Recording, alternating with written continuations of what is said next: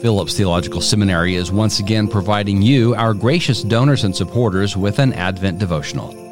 Phillips is grateful that we can offer this resource.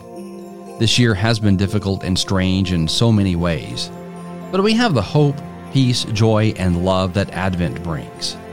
We personally hope and pray that each devotion speaks to your life and is a balm in this weary time. These devotionals are an important part of our goal to support and educate the whole church we value your contribution to the seminary and consider you a part of our community.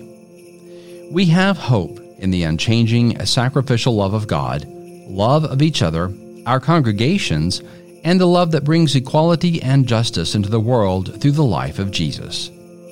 We hope that as you listen, you're inspired to deepen your faith and renew your hope.